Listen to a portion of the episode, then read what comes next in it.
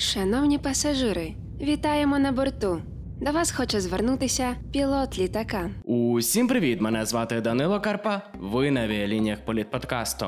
Рейс пройде світ 3.11. Сьогодні ми пройдемо світ від Німеччини, де нарешті сформували парламентську коаліцію до Туреччини, де падіння національної валюти б'є рекорди за останні 20 років. А також згадаємо про саміт президентів США та Китаю і чилійські вибори, які назвали вікном в поляризацію Латинської Америки. Отож, прищіпайте паски безпеки та вперед на зустріч світу політичних новин.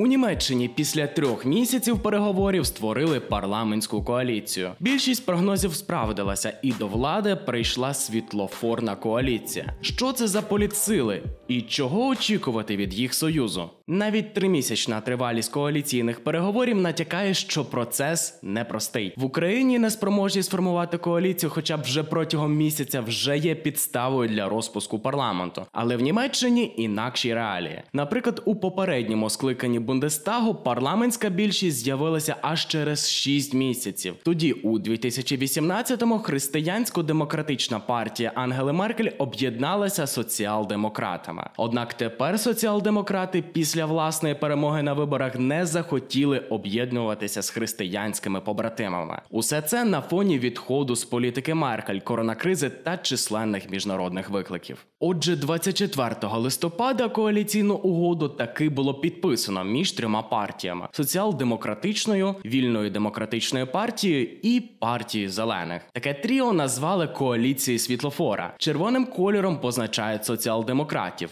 жовтим вільних демократів, а зеленим, звісно, зелених. Саме ця комбінація вважалася експертами найбільш ймовірною. Проте це не означає, що переговори проходили гладко. Головним каменем спотикання стали питання економіки та екології. Соціал-демократична партія бажає збільшувати соціальні послуги та витрати, а зелені хочуть витрачати більше на відновлювану енергетику. Обидві ініціативи суперечать ідеям вільних демократів, які обстоюють ліберальну економіку. Незважаючи на ці розбіжності, Олаф Шольц, лідер соціал-демократичної партії і основний кандидат на посту канцлера, сказав. Ми не зацікавлені в політиці найменшого спільного знаменника, тому що нас цікавлять зміни. Ми прагнемо бути амбіційними у збереженні клімату, у реструктуризації нашої промисловості, у модернізації країни, а також у зміцненні єдності суспільства. Безумовно. Досить поглянути на коаліційну угоду. Деякі запропоновані зміни це зростання мінімальної зарплати до 12 євро на годину, але водночас зменшення податків, масове будівництво житла, легалізація канабісу та зменшення віку голосування до 16.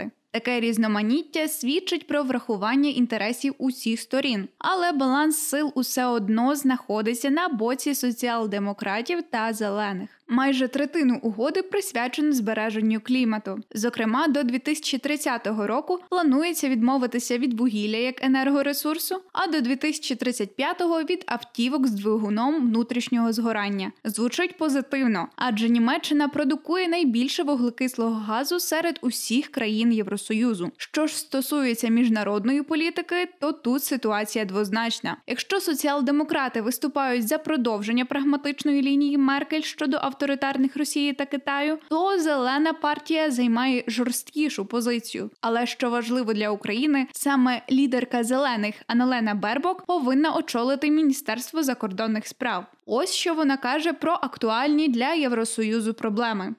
Спостерігаючи за ситуацією на білоруському кордоні і на інших кордонах Європи, ми разом погодилися повернутися до активної європейської політики. Однак міжнародні експерти сходяться на думці, що політика нового канцлера Шольца не сильно відхилятиметься від прагматичних центристських позицій Меркель. Це і не дивно, адже соціал-демократ у попередньому уряді обіймав посаду міністра фінансів, а також віце-канцлера. Отже, тримісячний процес перемовин очікувано завершився формуванням так званої коаліції світлофора. Між партіями, що далі сформують уряд, існують чималі ідеологічні розбіжності. Особливо це стосується вільних єдиних демократів. Але коаліційна угода виглядає дуже амбітною, принаймні в частині внутрішньої політики. За потенційними змінами в зовнішній політиці Німеччини, зокрема щодо України, будемо активно спостерігати і надалі. Під егідою боротьби за економічну незалежність Ердоган поступово наближав турецьку економіку до занепаду. І ось нині в Туреччині афішують про рекордне падіння ліри за останні 20 років. Як ця крихка ситуація вплине на рейтинги Ердогана? І ще раніше в бік президента Туреччини лунало чимало закидів про його нераціональну монетарну політику. Ердоган не раз виступав за зниження облікової ставки interest rate, інструменту Нацбанку, що встановлює орієнтири для грошово-кредитної політики. Тому з середини 2019-го президент Туреччини тричі звільняв голів центробанку, оскільки ті діяли протилежно його переконанню. Що більше, Ердоган застосовував зниження облікової ставки як інструмент перезапуску економіки і задля зростання власних рейтингів. Однак ефект не виправдав очікувань. Турецький журналіст Бюлен Мумай прокоментував такі дії так. Це робить ситуацію гіршою, оскільки це насправді дивно, що Ердоган має свою власну теорію щодо фінансів держави, яку він можливо почув, ідентифікуючи себе економістом. Супереч традиційним фінансовим теоріям, президент стверджує, що це рішення є цікавим, і інфляція це просто результат. Він думає, що обрізавши облікові ставки, інфляція також скоротиться, але це не так. Це просто його певна ціль створити економічний ріст за допомогою його фінансової теорії. То що трапилося зараз? Ліра обвалилася на 15%. Останньою краплею стало рішення центрального банку знизити облікову ставку з 16 до 15%. В перспективі це похитує становище великих підприємців, яким буде складніше сплачувати борги в іноземній валюті. В локальному ж вимірі це сприяє стрімкому зростанню цін на імпортовані товари. Економісти та опозиція застерігали від цього Ердогана та назвали це рішення необдуманим. Проте центральний банк Туреччини наперекір за засторогам економістів про інфляційний рівень у 20% усе одно знижував облікові ставки. Річ у тім, що обрана Ердоганом стримуюча монетарна політика, тобто зниження облікової ставки, а отже, доступне кредитування та активне виробництво, водночас сприяє зростанню споживчих цін. Відповідь не забарилась. Низка великих турецьких банків заблокувала всі онлайн операції. Відреагувала також компанія Apple, поспішно призупинивши всі постачі техніки в Туреччину до стабілізації. Поза тим не обійшлося і без протестів. Турки, невдоволені соціальними наслідками інфляції, зібралися на мітинги в Стамбулі й Анкарі, вимагаючи відставки уряду і президента. То що падіння ліри означає в глобальному контексті? По-перше, різкий обвал рейтингів президента. За твердженням аналітиків, якщо демократичні вибори пройдуть наступного року, керівну партію справедливості і розвитку чекає крах. Соціологія також підтверджує, що 60% турків не довіряють чинному уряду. По-друге, девальвація ліри ще більше відводить Туреччину в становище міжнародної ізоляції. Нещодавній задум Ердогана вислати з країни десятьох послів західних країн став каталізатором міжнародного віддалення, а знецінення ліри лише загострило його. По-третє, знецінення ліри сприяє загостренню економічної нерівності через різке коливання цін на ринку. Ми не можемо спокійно спати, тому що стурбовані тим, що станеться завтра. Неоплачені рахунки та нестаток коштів. Ця ситуація збільшує кількість людей, що не можуть купити собі продукти, та ніхто не розділить з нами цей тягар. Джан Сельджукі, керівник стамбульського опитування Тюркі Рапору, прогнозує, останнє потрясіння підштовхнуть невизначених виборців до лав опозиції. Вірогідність того, що керівна партія не досягне 30% підтримки, постійно зростає. Президенти США та КНР зустрілися онлайн, щоб обговорити стосунки країн та основні конфліктні питання. Чи змінить щось ця зустріч? США та Китай роками змагаються за економічну та ідеологічну першість у світі. Останнім часом стосунки загострились. Серед причин торговельна війна розпочата Трампом у 2018-му. Нещодавно США погодилися спростити торгівлю, однак не з Китаєм, а з ЄС. Це лише поглибило кризу між Вашингтоном та Пекіном. Окрім того, штат Штати є незадоволені дотриманням прав людини у Китаї, зокрема уйгурів. За інформацією Human Rights Watch, факти порушення прав людини в Китаї у 2021 році лише зросли, і зовсім недавно загострилося тайванське питання, яке ми розбирали у четвертому випуску цього сезону. Якщо коротко, Китай розглядає острів як власну територію, яка має повернутися під його контроль. А США, попри політику One China, тобто визнання єдиного уряду Китаю, продовжує співпрацювати з демократичним Тайванем як з окремою одиницею. Тож про що поговорили на саміті? Зустріч тривала в приязному тоні. Як сказав Сім, Я дуже радий зустрітися зі старим другом. однак конструктивності до обговорення тем це не додало, а їх було багато. Зокрема, Тайвань. США підтвердили відданість політиці One China, однак виступили проти зусиль Китаю щодо зміни статус-кво в Тайванській протоці, тобто переходу Тайваню з під влади Республіки Китаю до КНР. Сі Цзіпінь ще раз наголосив на принциповій позиції: острів має повернутися під урядування КНР мирним шляхом. Також поговорили про торговельну війну. Байден обґрунтував збереження тарифів і санкцій. Мовляв, є необхідність захисту нас безпеки. Сі Цзіпінь заявив, що це перебільшення для пригнічення китайських компаній. Не дійшли до згоди й у темі прав людини. Згадки Байдена про їх порушення Сі назвав втручанням у внутрішні питання. На початку зустрічі Байден наголосив. Мені здається, що наша відповідальність як лідерів Китаю та США забезпечити те, щоб змагання між нашими країнами не перетворилися на конфлікт цілеспрямовано чи мимоволі.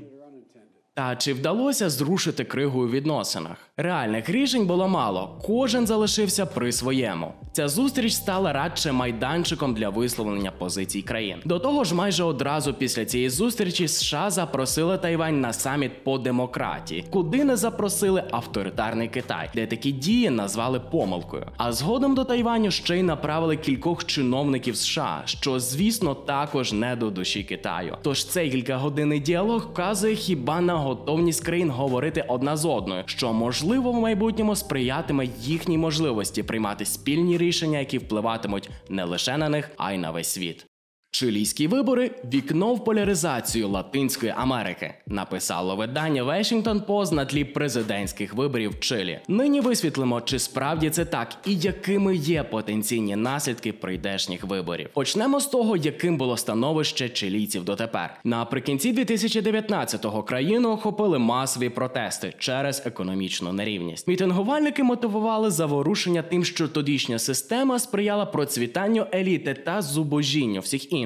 Реально на бідності, повному зубожінні, зубожилості і нещастя. тотального е, зубожіння, бідності. і вимагали оновлення конституції, створеної ще за Піночета у 1980-му. Вимоги були почуті урядом. Провели референдум, і 78% громадян підтримали нову конституцію. То яким є порядок денний? Зараз чилійці очікують змін після імпічменту президента Себастьяна Паньєре через скандал із Pandora Papers. І ось уже 21 листопада відбувся перший тур президентських виборів, за результатами якого консервативний Хосе Антоніо Каст набрав майже 28% голосів, а більш ліберальний Габріель Боріч 25%. Давайте розглянемо обох кандидатів. Це найбільш поляризовані та невизначені президентські вибори в історії Чилі. В них беруть участь аж сім кандидатів, двоє з яких лідирують під час кампанії, але знаходяться на протилежних кінцях політичного спектру. Каст, який заручився чималою підтримкою виборців, є бувалою фігурою в чилійській політиці. Серед його пріоритетів безпековий вимір, захист приватної власності, акцент на мілітарній сфері. Так, кандидат пропонує звести траншею на кордоні з Болівією, епіцентром нелегальних емігрантів. До слова, Каст також виступав проти оновлення конституції Піночета, за яку вболівала громадськість. Габріель Боріч же більше популярний серед молоді, є лівим конгресменом та борцем за соціальні права. Він прагне розширити ринкову економіку за принципом market friendly, досягти державного регулювання пенсійної системи та ввести нові податки для багатих компаній, які заробили свої статки на величезних ресурсах міді Челі. Чого ж чекати від виборів? Більшість і серед чилійців, і серед інших кандидатів тяжіє до каста, який, мовляв, може забезпечити стабільність.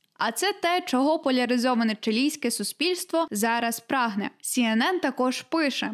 певну когорту чилійців непокоїть і те, що Конституційна асамблея, чилійська альтернатива установчим зборам, дотримується надто лівого вектора. Каст таким чином є противагою поширення лівого дискурсу. Навіть конкуренти каста, не згідні з його соціальною політикою, опозиційністю до громадянських прав ЛГБТ спільноти, вбачають в ньому найкращого кандидата. 40-річний Крамар Хуан каже, чилійці тепер хочуть стабільності. Його клієнти хочуть відчути лад, а впадання у крайнощі ж для них погана ідея. На думку політолога Марчело Мела, другий тур виборів піде під егідою риторики страху. Це буде вибір між побоюваннями з одного або іншого боку. Побоювання щодо того, що Борич не зможе впоратися з економічними проблемами, що стоять на порядку денному, або що ультраконсервативне правління каста завдасть шкоди плюралізму, необхідному будь-якій демократії. Дорогі пасажири, ми вже на підльоті. Дякуємо, що скористалися авіалініями Політ подкасту. Над випуском працювали журналісти Лука Маркович, Софія Кашуба, Юлія Зюбровська, Ярина Олійник. Редактори Христина Українець, Ольга Волянська, звукорежисер Дмитро Копильців, відеомонтаж Матвій Карпенко, Володимир Карпенко, дизайн обкладинки Остап Заєць. Діліться випуском з друзями у месенджерах чи соцмережах. За коментарі окрема дяка. Якщо ж ви досі не підписалися на інстаграм, телеграм та фейсбук політклубу УКУ, то мерщій зробіть це. Маємо багато цікавого контенту й там. Почуємось!